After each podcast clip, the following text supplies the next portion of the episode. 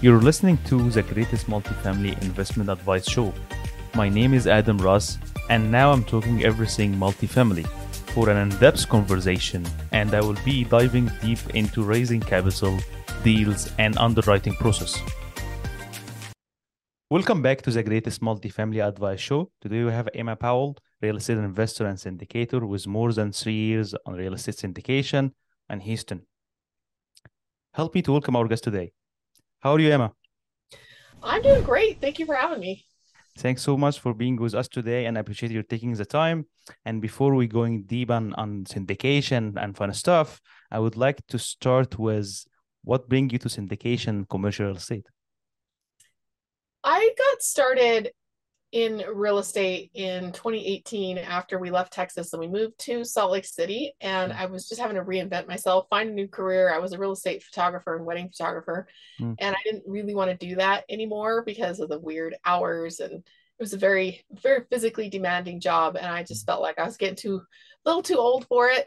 And so when we moved to Salt Lake City, I just started looking for businesses that I could uh, help and consult on. I had a like a little business consulting uh, like a side hustle, I guess you could say, where I was doing social media, graphic design, and helping people with bookkeeping and just mm-hmm. helping them run their small businesses. And when I got up to Utah, I just started attending a lot of business networking meetings looking for potential clients mm. and stumbled across a lot of real estate meetings. I've since learned that Salt Lake has a very high percentage of real estate investors per mm-hmm. capita. And we have some of the best uh, real estate investing clubs in the country. But at mm. the time, I didn't know it. And that's probably why I didn't stumble across those in Austin. It might have been a little harder to find, even though Austin's a great place to invest. For some reason, Salt Lake just has a lot of people hmm. doing it. And so while it makes the competition more, it also makes the network much much better. And so i stumbled across a couple of these meetings and i thought oh maybe i should just do this instead. We had just sold a house in texas and had a bit of cash that we could use to start that business. We didn't need the entire thing for our down payment on our house.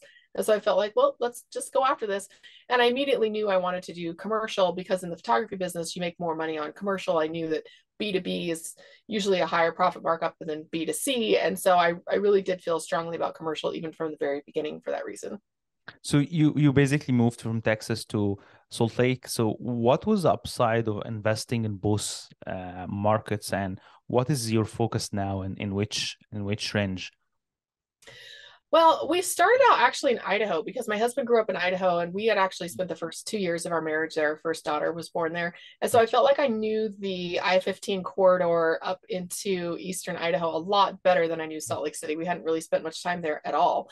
And so once we w- moved to Texas, we didn't really spend any time in Idaho, Utah. I grew up in Seattle. We were in Texas for 20 years, and I felt like I knew that market really, really well, especially being a real estate photographer. I drove around to a thousand houses during that eight or 10 years that I was that I was shooting. And I, I did listing photos for real realtors mostly, and a little bit of marketing photos for some commercial buildings.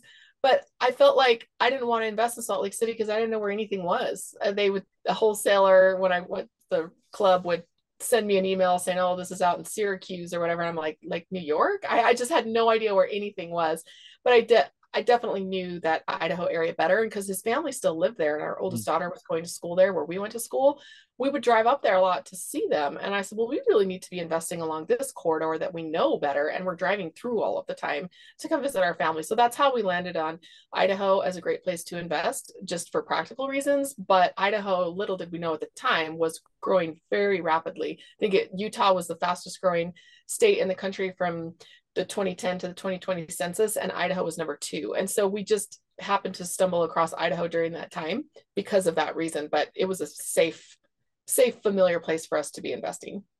I think he did a big jump from I think as a photographer to actual syndication a lot to do building your brand uh, credibility raising capital. So what was the first impression with you start when you started this because syndication is more like a team sport? So what was the beginning for you especially on raising capital and having all of the objections and rejections from uh, passive investors well, I had some partners on my first deal that I did, so I didn't really need to raise very much capital that first time at bat. Everybody who's in a commercial deal has to raise capital. I don't care if it's not your superpower, if you hate it, everybody's on board. And it needs to be something that every commercial real estate investor spends a lot of time getting better at improving that skill set, even if they have a different skill set that they're superpower. Because if you don't have enough money to close the deal and you can't find enough investors who believe in the project that you're doing, then nobody does anything. Mm-hmm. Maybe people lose a lot of money when their earnest money goes away. And so for me, I knew that capital raising had to be a part of this business plan, but for my first time out, I wasn't able to raise very much. The thing that we did was a 506c was my very first one and most people do a 506b where they're just doing a friends and family raise but i didn't really feel like i had a good network from my friends and family who were prepared to trust me because like you said it's a it's a big shift and people like wait what are you doing now and why do you think you could do this it sounded like a huge project yeah. and i didn't really have any any credibility and so i partnered up with a couple of people who who did who were able to raise capital who were able to put their credibility towards it and because it was public i was able to put it out on linkedin and places like that and i got a couple of investors just stranger accredited investors through linkedin who were looking for a project that was really high returns. Um, they, and they were willing to take a little bit of a risk on me of being a newer operator because the project itself had a lot of potential. I see this is really impressive because usually, as you mentioned, everyone starts with 506B with friends and family, but you started with credit investor with 506C, which is really impressive to have this on the first deal. Uh, it's really a big jump, I think. And but my next question will be, what asset class is more appealing for you right now in the both markets? I really prefer class B assets. It they they tend to do well during recessions because people who can't afford their class A's anymore will move into a class B. They mm. tend to be a little bit larger and nicer. So if you have couch surfing, you know, basically combining households, um, then then it might give them a little bit more room. Combining households tends to happen more in the class D and the class C um, asset class, and so the bees don't tend to do that quite as much. And so those properties tend to just do do a better job during your session. They're also a lot less capital heavy because they don't have as much deferred maintenance and they don't need as much attention to all of the maybe large heavy construction projects that need to be done. And the other thing about is the tenant base tends to be a little bit more independent because they're they're less likely to be living paycheck to paycheck. And so financially they're more independent and they're better at just paying their rent on time setting up their their um, auto pay. They tend to be, as a group, maybe a little bit more tech savvy because they have reliable internet. We have just found that a lot of struggles in um, a class C or class D with the sometimes the complex doesn't even have internet, so everybody's trying to use their phones to get stuff done, and it it just makes it a lot more difficult. So, uh, regarding the actual um, syndication and working on class C and D. Can you tell me what is more appealing between the two market? Like what where do you see as actual fit for your current model right now is more like Texas or Salt Lake or Cleveland? Well, I'm trying I'm trying to be a little bit more hands off and I'm moving more into the passive investor part of things. And so I'm looking for projects that have experienced operators, but they don't need a heavy hand.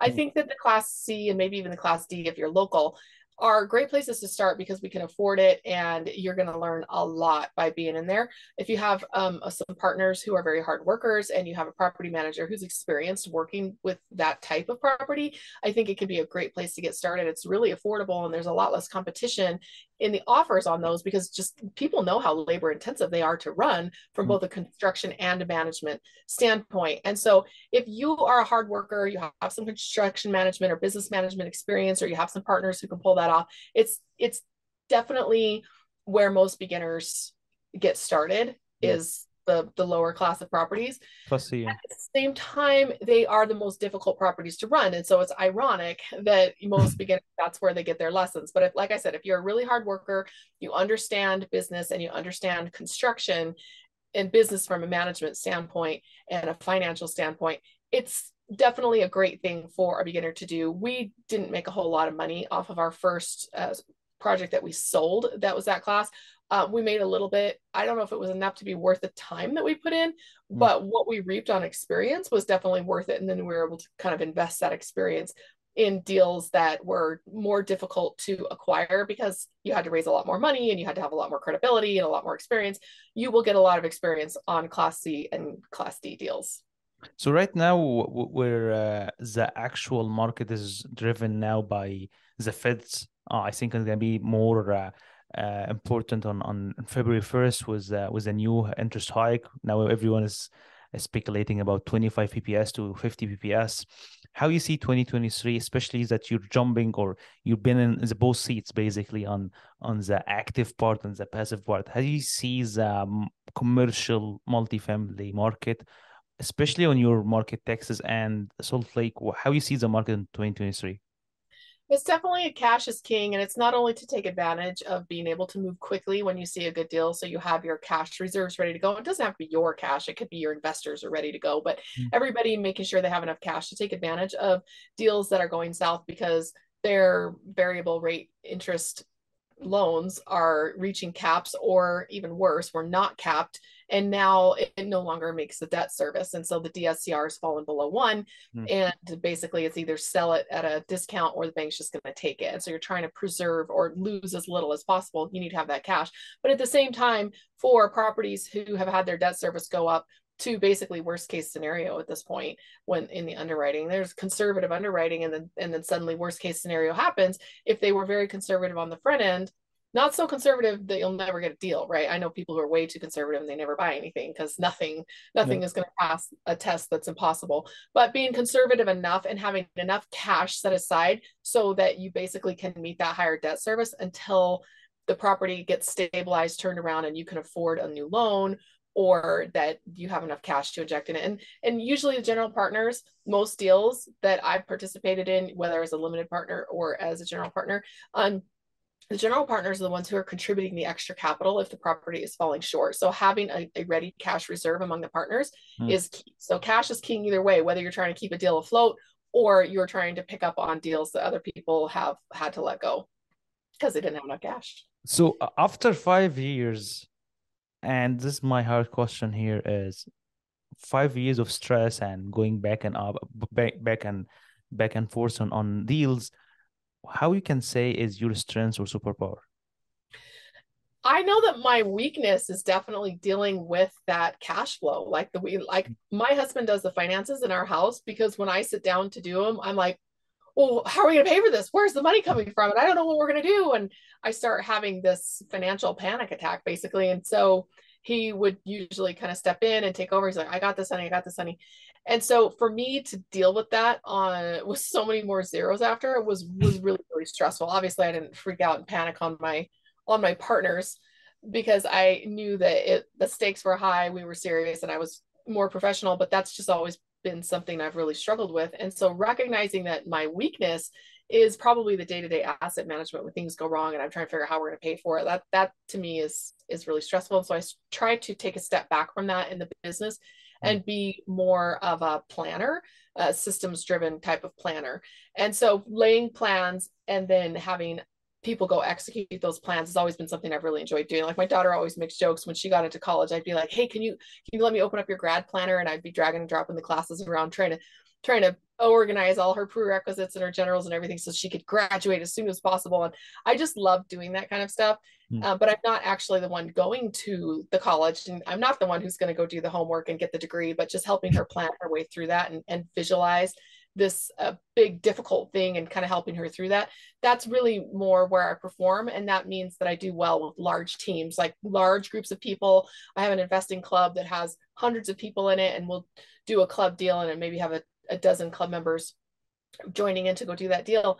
And because i have a large family and i love to plan and i i love to find everybody's strengths and weaknesses and and plug them into the right spot i feel like the ability to work with large groups of people and do large plans is great.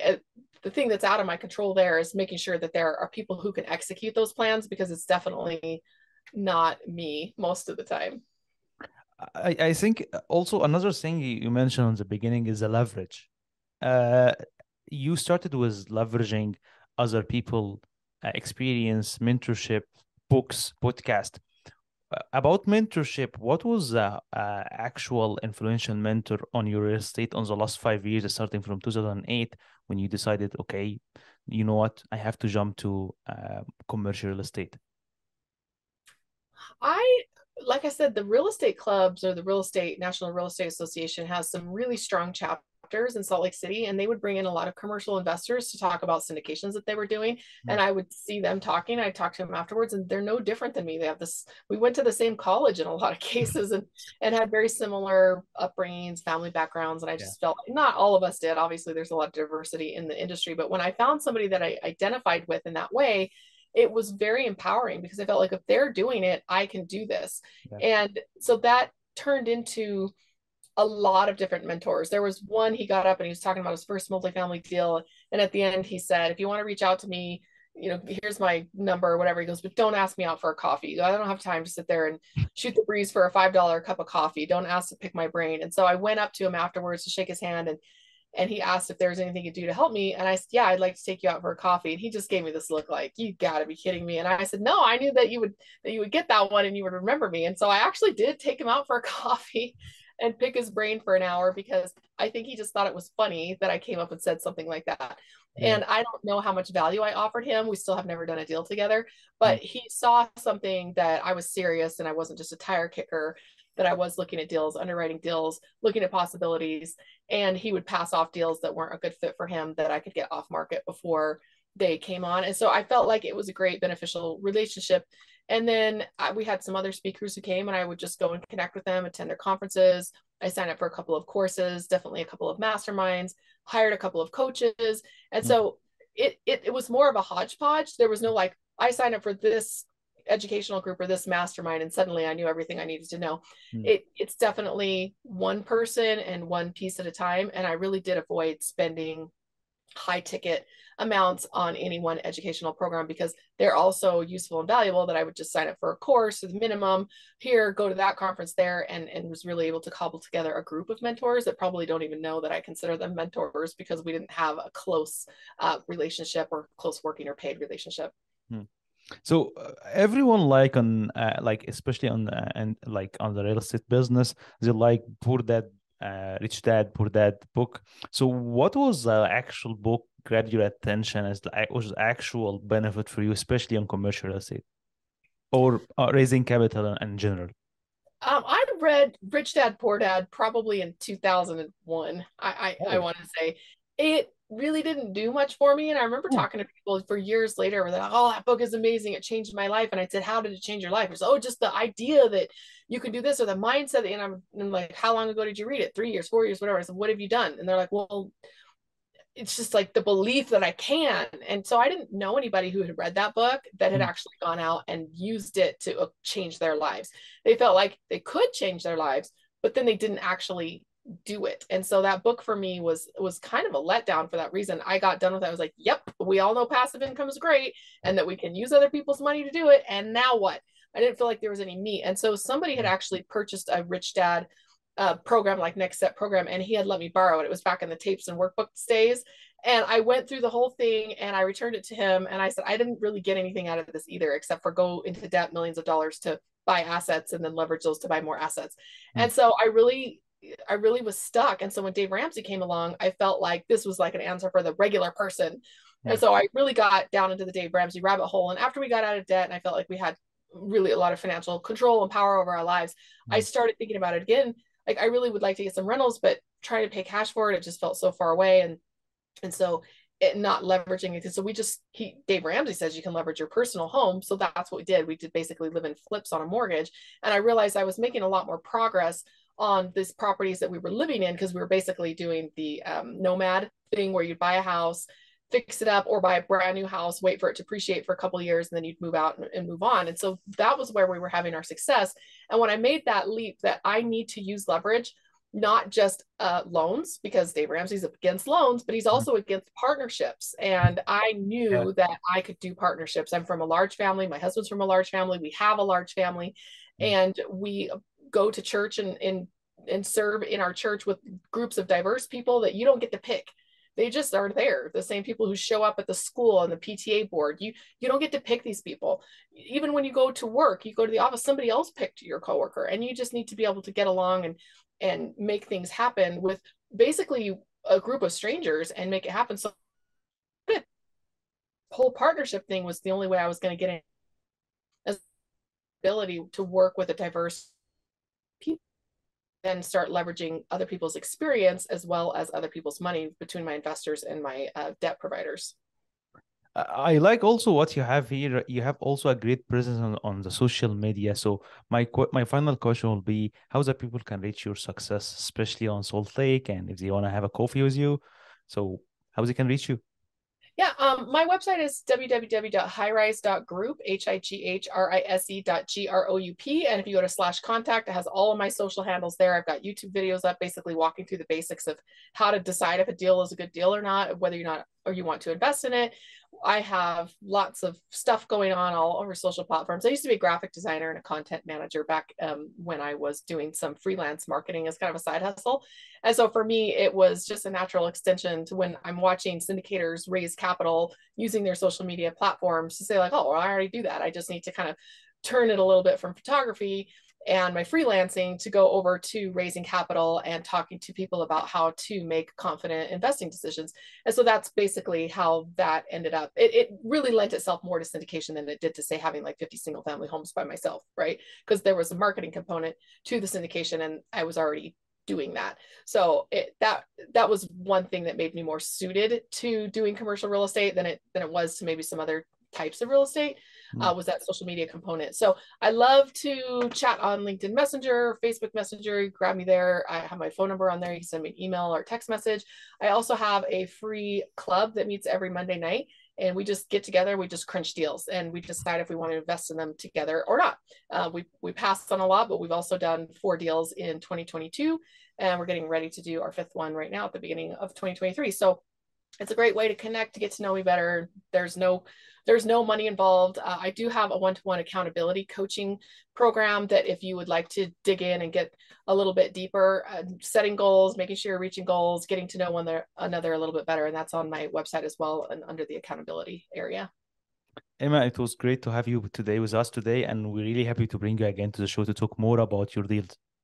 Appreciate it thank you so much. It's it's always fun to kind of reflect back, especially at the beginning of a year like this, and just see your successes because it is very difficult and you can get drowned in the, the challenges of it. So I love to be able to reflect back and just say, okay, here's what we've accomplished. We're doing a good job overall, and we're gonna keep pushing forward. So thank you for the opportunity. You're doing you're doing great job so far.